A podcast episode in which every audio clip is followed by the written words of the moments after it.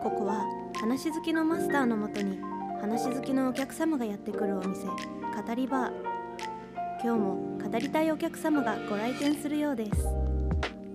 えー皆さんいかがお過ごしでしょうか？マスターの西巻です、えー本日は第2回目の放送ということで、えー前回の放送でねなんか一回聞き直したんですけど意外となんだろう自分の癖っていうものに気づきまして、えー僕がね今多分僕って言ったじゃないですか一人称。これ聞いたら僕とか私とか私とか俺とか4つぐらい一人称出てきたんですよ。だから統一しようかなと思ってでなんかこの雰囲気をねいつも普段の僕の一人称は、えー俺なんですけどまあ雰囲気バーのマスターってことででもバーのマスターっていう設定だけどそのフォーマルすぎないっていう意味で、まあ、僕にしようかなと僕にしようかなと思ってるのでこれからね一人称僕でなるべく進めていきたいと思います、まあ、たまになんか変な私とか私とか俺とか言っちゃうかもしれないんですけどあとまあなんかゲストのことね話してたりしたら俺になっちゃうのかなと思うけど基本的に一人喋りの時は僕でいきたいと思います。で何話そうかなってちょっと考えてたんですけど最近まあ僕のそのまず青春をね支えたラジオ番組ってものがありましてあの NHK さんで NHK のラジオ第一で、えー放送してる、まあ、今も放送中なんですけど日曜日の、えー午後8時から10時50分とかだったかなまでやってるあのラジラーサンデーっていう番組がありましてこの番組あの乃木坂46のメンバーとあと今はオリラジさんオリラジの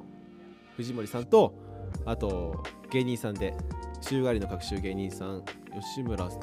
さんと横澤さんと池田さんとジャンポケの斉藤さんでやってるんですけどあの初代乃木坂の初代 MC がまあ今は辞めちゃってるんですけど中本姫香さんで、ね、当時姫たんって言われてたんですけど。でなんだろうなだんだんこうやって卒業生増えていく中で、まあ、彼女もまあ2018年とかに辞めちゃったのかな。MC 惜しまれつつ卒業しちゃって。でまあこう結構体調面もね優れないとこがあったみたいで、えーだんだんこう皆さん皆さん皆さんじゃないね。だんだん あのメンバーが辞めていく中で東京ドームのライブを最後に辞められたんですけど。そのまあずっとその番組を聞いていてこの番組すごいすごい好きですごい元気をもらえたんですね姫たんのパワーに。なんかすごい悲しいなと思ってたんですけど最近その中本さんがあの心理カウンセラーとしてねえーまあ復帰と言ったらいいのかな。芸能界に復帰したのかな。まあメディアに出演をしてくれまして僕が初めて、えー好きになったアイドルなんですけども彼彼女が 彼ってなんだよ。彼女がえっ、と本を出したんですね。乃木坂46の、えー時所属していた時とか、まあ、それからのこととかこう自伝的なね本を出されていてなんかすごい泣くだろうなと思って読んだんですけど、まあ、もちろん1回目もう3週ぐらいしたのかな？3週ぐらいしたけどやっぱアイドル時代の葛藤とかつ辛さってなんだろうな？自分自身の葛藤とかメンタルコントロールとか気持ちの変化とかを見てたらすごい泣けてきちゃって。泣く自分はもっとその悲しい悲しくて泣くかなと思ってたんですけど。なんかそこに没入してその本の中で流れていくえっ、と姫たんのアイドル人生に頑張れって頑張れって思いながらその頑張り頑張れって思いながらそんなに無理しなくていいよっていう応援する目線でねすごい涙が止まらなくて。でそこから、えー乃木坂を辞めて心理カウンセラーになるっていう新しい道を踏み出した、えーまあ乃木坂の時の自伝には「姫たん」として書かれてるんですけど、えースクスクールカウンセラーじゃないな。心理カウンセラーとして、えー一歩踏み始めたとこからはもう姫中本姫香として描かれていてああすごいす姫たんとして僕を救ってくれた、えー彼女が今ここに来て本とか本を出されて中本姫香としてまた僕のことを救ってくれたなと思いましたね。でラジオも文化放送さんで最近また一度やっていて彼女のその優しいね優しくて、えー聞き心地のいい声色を残りつつどこかこう優しあのまろやかなね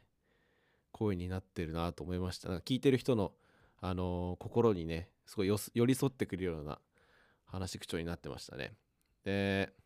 あとそれで乃木坂の話で言うと今今もまあ好きというかまあ気にはしてたんですけど3期生の、えー大園桃子さんが引退？芸能界引退と、まあ、卒業をね2ヶ月後ぐらいにしますという発表されてああどんどん変わってくんだなと思いましたね。うん。アイドルってまあ諸行無常と言いますか変わっていくものなんですけどまあ自分のそのアイドルとしての関わり方とか必要としてるアイドル像とかアイドルを見てどういう自分どういうふうに自分が感じたいとかそういうものが変化していくのはもちろんですけどその中でまあアイドルとの関わり方とか付き合い方とかっていうのは変わってきますけど。そこで活躍してくれてるメンバーも変わっていくんだなって思いましたね。なんかうーんすごい悲しいことでもありますけど。でもまあそうやってこうねほぼ同世代になってきて今ねそれこそアイドルとして活活躍されてる方が自分の道を決めてねこう一歩なんだろうな約束され